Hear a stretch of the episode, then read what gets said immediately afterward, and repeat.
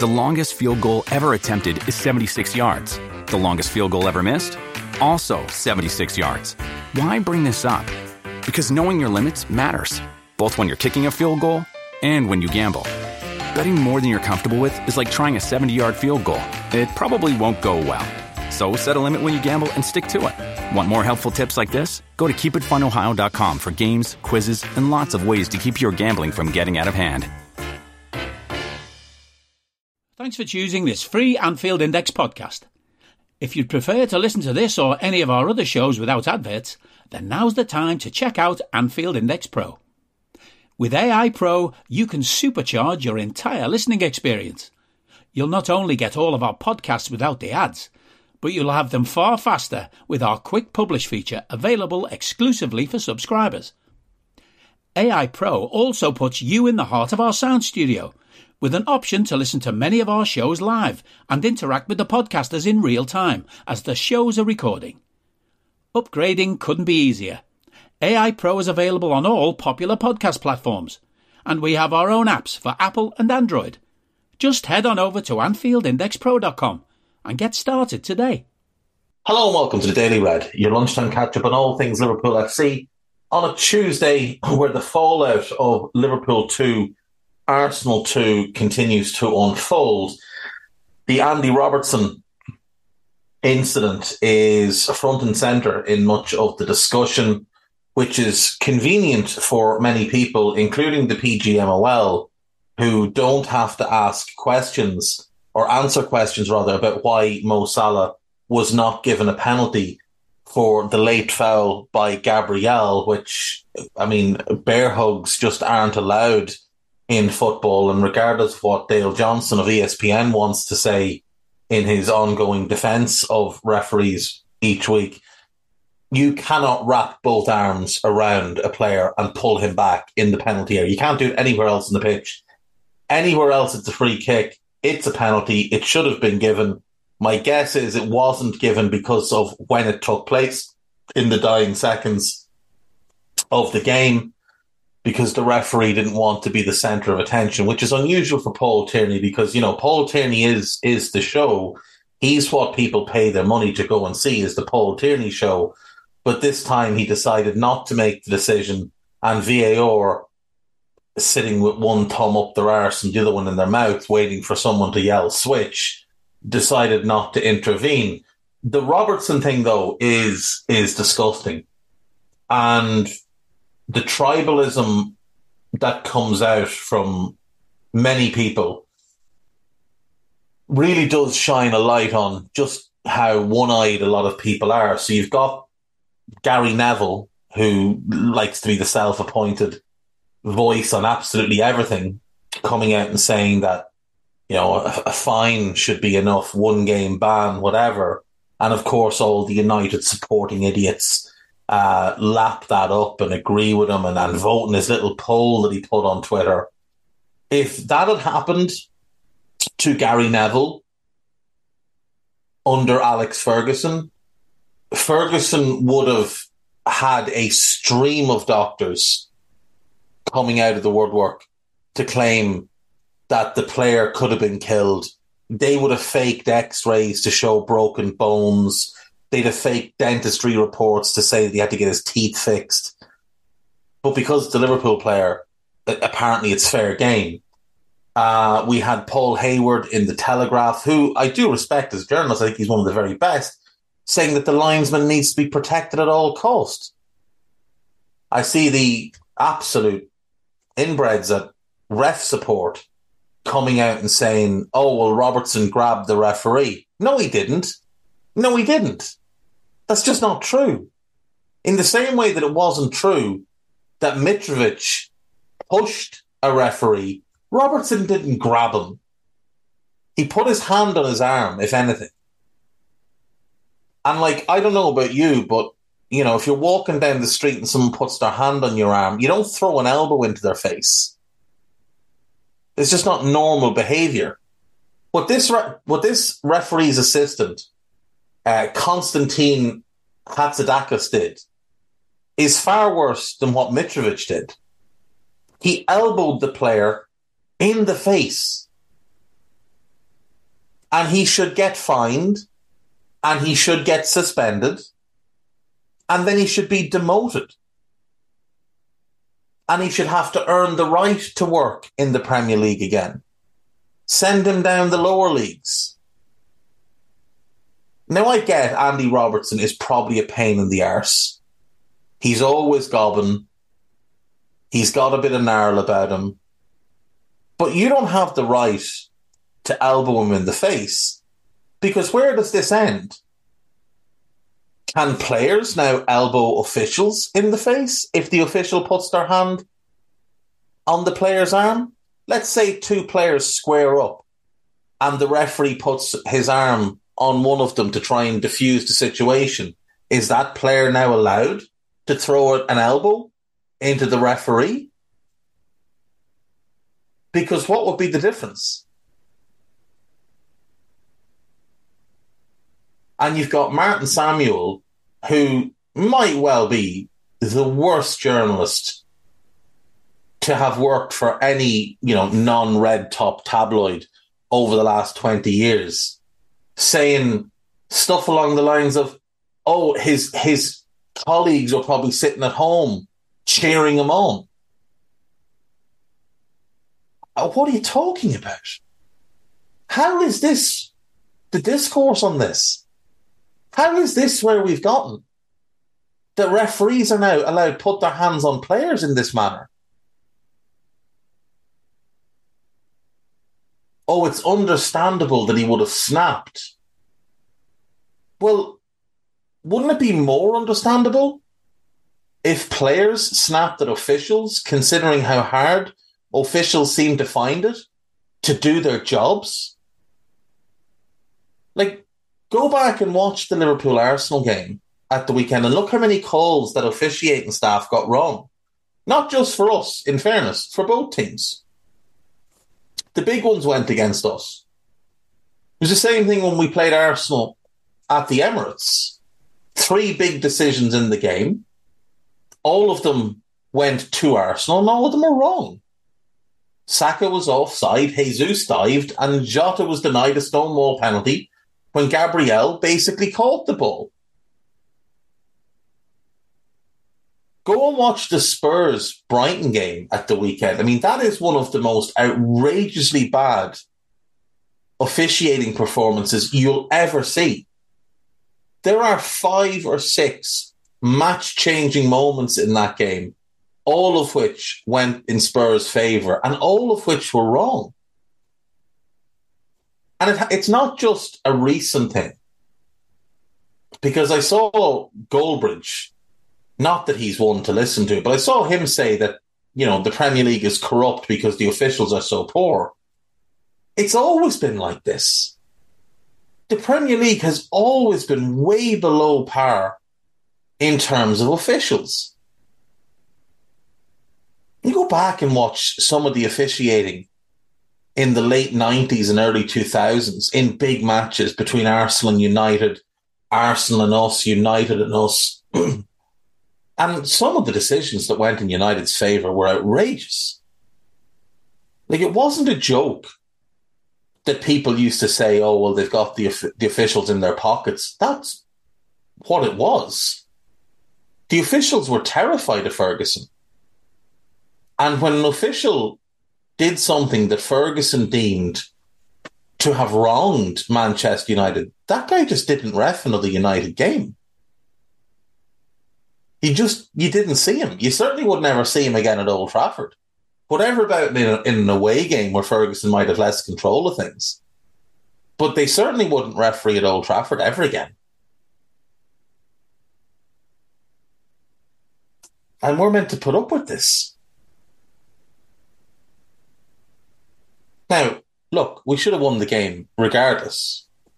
We were all over them from the moment Granit Xhaka decided to do Granit Xhaka things and get the crowd all wound up, which woke the crowd up, which woke the players up.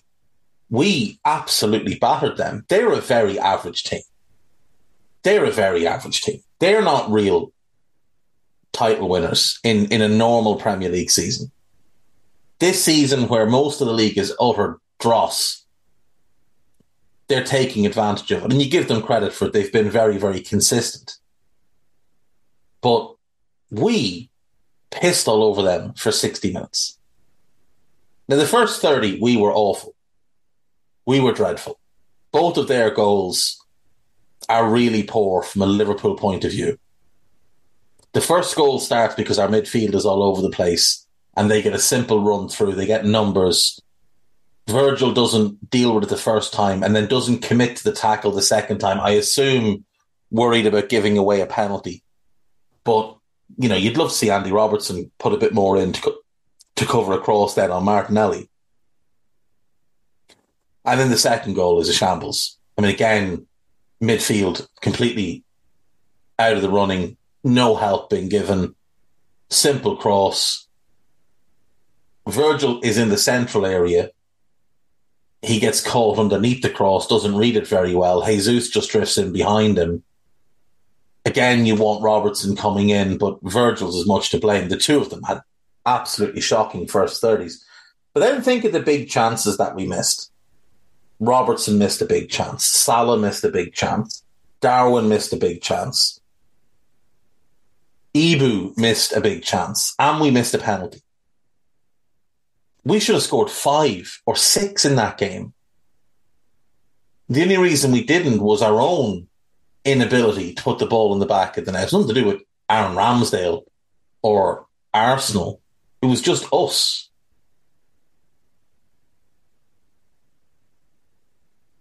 And it makes this season even more frustrating when you look at it in a vacuum of like they're they're very, very average for a team that are going for the title. City are average this season by their standards. United are I mean, they're painfully average. Newcastle are painfully average. Spurs are bad, flat out bad. Villa are in a great run of form, but look at their team and then look at our team and tell me they should be in the mix with us. Same thing goes for Brighton. There's a bunch of players at Brighton that you'd love to have at Liverpool, but overall, they're not a patch on us. And both of those teams changed manager this season.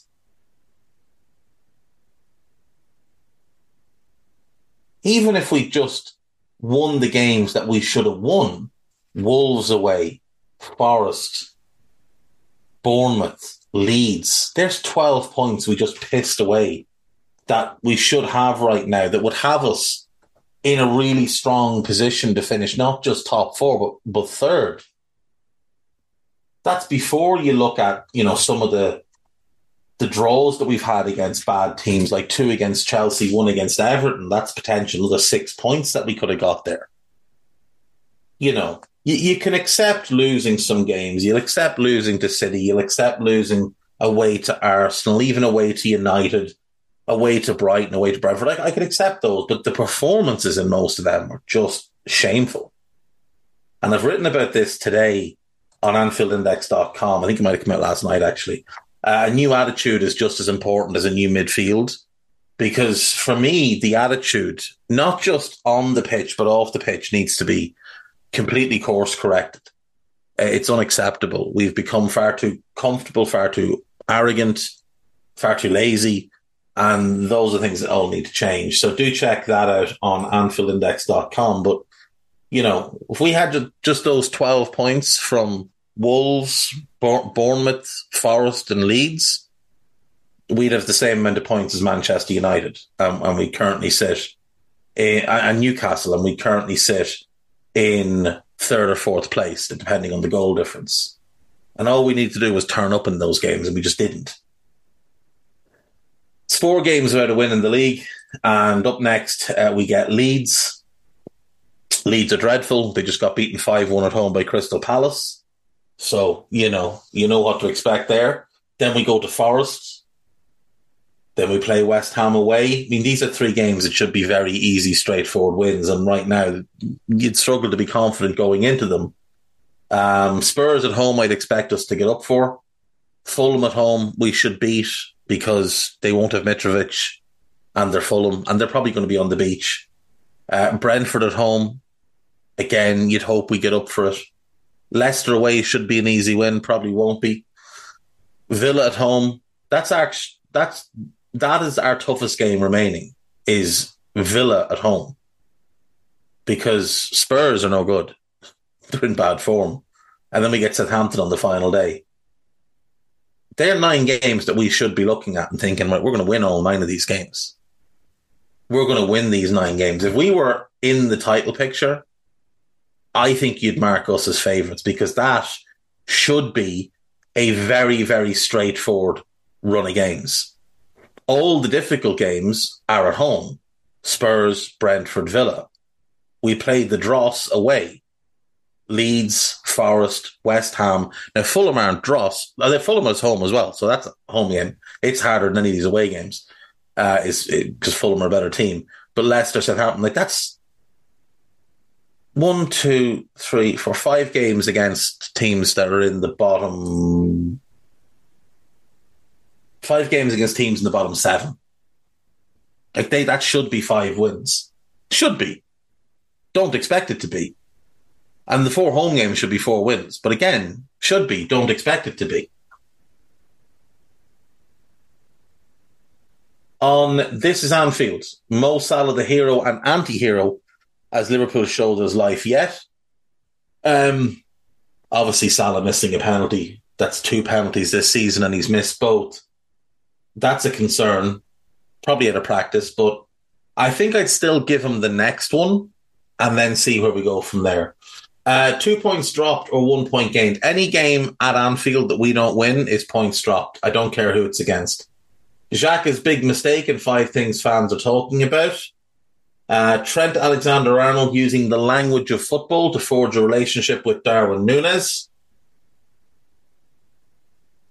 Tyler Morton responds to critics after psyching himself up for Blackburn push. Morton's in a, a fairly poor run of form and uh, could could do with turning things around there. Liverpool face another new manager after Leicester replaced Brendan Rodgers. They brought in Dean Smith. Um, it feels like a desperation move. Uh, Virgil van Dijk, sorry, Jamie Carragher defends Virgil van Dijk amid tribal Nemanja Vidic comparisons. Yeah, Carragher got into it with a bunch of United supporting Neanderthals um, who think that pointing to league medals somehow puts Vidic over Virgil. Uh, team success and longevity are not a measure of how good a player was. They're a measure of how good a career he had. So John Terry, Rio Ferdinand, they had better careers than Virgil, but as footballers, they're nowhere close to Virgil this idea that they're the two best in Premier League history is laughable. They were never the best in the league at any one time. You go back in Terry's early days and Rio's early days, it was Jaap Stam was the best centre back in the league. Sol Campbell was the second best centre back in the league. Then it was Campbell and Carvalho, then it was Carvalho and Vidic.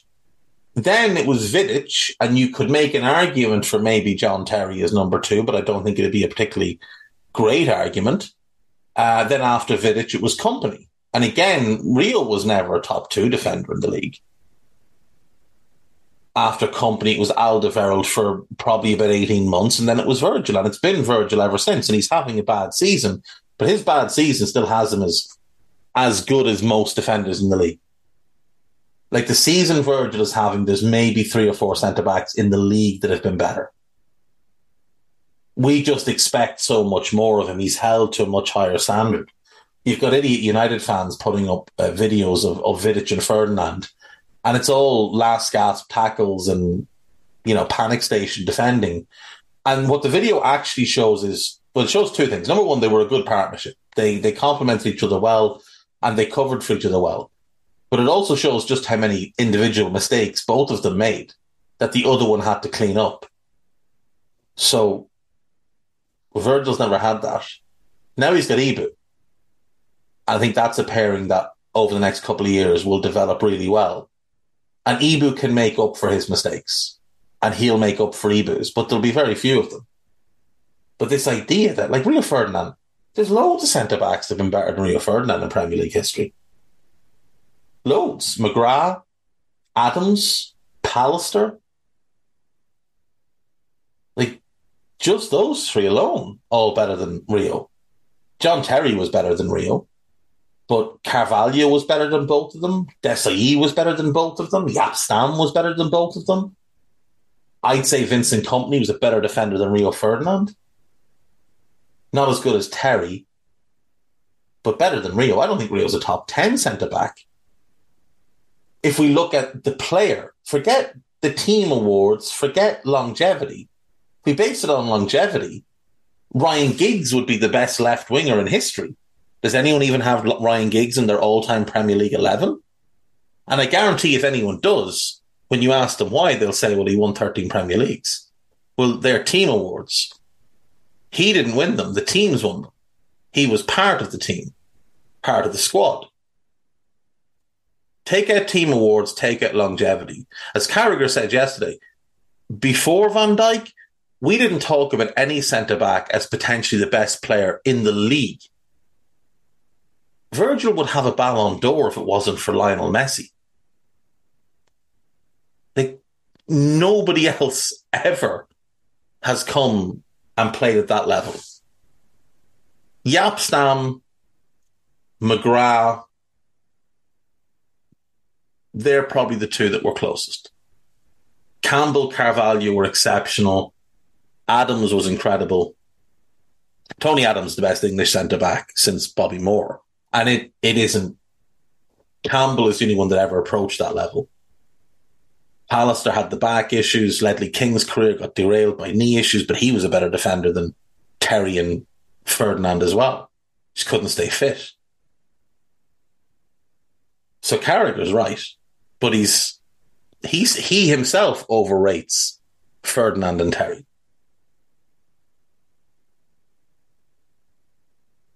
On to Liverpool.com. We have uh, Pep Guardiola and Roberto Firmino react to Liverpool incident as ex refs blame Robertson. Imagine this is this is what's going on. You've got ex referees coming out and blaming Andy Robertson for getting elbowed in the face. Now, unsurprisingly, one of them is Mark Clattenburg, um, who is a gobshite and has always been a gobshite. And Peter Walton, who was a dreadful referee. So, would you really care what Peter Walton has to say? Um, you've also got those clowns at ref support who really just need to get themselves a proper hobby. Arsenal battle Liverpool for 33 million Bayern Munich transfer as Jurgen Klopp alerted to price drop. Uh, I'm going to guess that the Bayern Munich player is Ryan Gravenberch, as he's the one in the picture. Uh, there's a few players in the picture, but I'm guessing it's Gravenberch. Florian, Florian Plettenberg says Liverpool and Arsenal are both interested. We've been interested for a while. We were linked with him strongly before he went to Bayern, and indeed the summer before that. Uh, apparently, Nicola Barella's price has dropped to around 44 million pounds. If that's true, we should be all over it because yeah, I know I've said no more small midfielders. I I'd change it for him. He's he's exceptionally good. Uh, Liverpool can sign next Jack Grealish after scouting unbelievable thirty-one million dollar man Pep Guardiola loved. Uh, so this is oh, it's Alex Scott. Well, I've been banging the drum for Alex Scott for about six months now. I'd very much be in favour of us signing signing Alex Scott. I, I think he is a tremendous player. Uh, not really sure why they've tried to make a comparison to Grealish. Um, he's nothing like Jack Grealish. What he is is he's a ball of clay that you can tweak and mold into whatever you really want him to be. Uh, so the Athletic have nicknamed him the Guernsey Grealish, which is just drivel. utter utter drivel. Um, no, he's a. It's probably because he wears his socks low, but he can play right midfield. He can play a little bit of right back. He can play holding midfield, box to box. Can be anything you want. I would very much be in favour of signing Alex Scott. Nineteen, homegrown lad will obviously not count against the quota either way for the next couple of years. But Alex Scott is definitely one. If we can get him at a decent price, 20, 25 million. Maybe throw in Curtis on loan there. Maybe throw in Fabio Carvalho on loan, uh, Tyler Morton on loan, whatever it takes to get the deal done. Yeah, Alex Scott is definitely somebody we should be uh, to get. And you get him, Jude, Lavia, and one more, the four that we need. Even him, Jude, and Lavia would be a hell of a summer. That's your midfield sorted long term. And I, I, think Scott, to me, could be molded into that Gini, somewhere as a hybrid between Gini and Thiago. He'll never have Thiago's passing ability because that's just something Thiago was born with, that, that genius weight of pass. But he's a very good passer. He's very good defensively and he's got a good capacity to press. Those two as the long term mates, could definitely get on board with that. Uh, on AnfieldIndex.com, uh, Stephen Smith has player ratings and a post mortem up from the Arsenal game. Dave Davis has a piece up on the Andy Robertson incident and a scouting report on Alexis Mac Allister, so check that out. And then my my ramblings are there. A new attitude is just as important as a new midfield.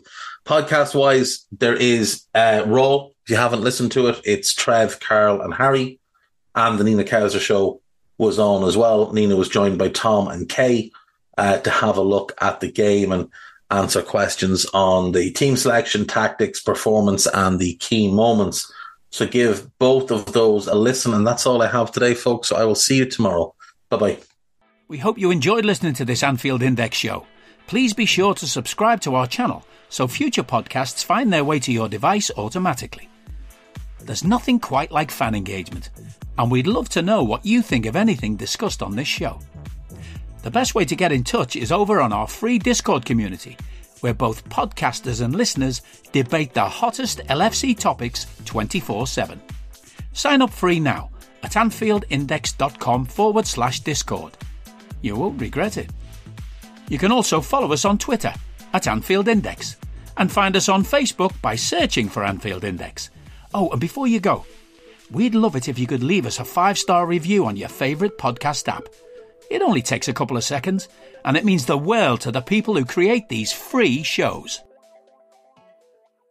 Sports Social Podcast Network.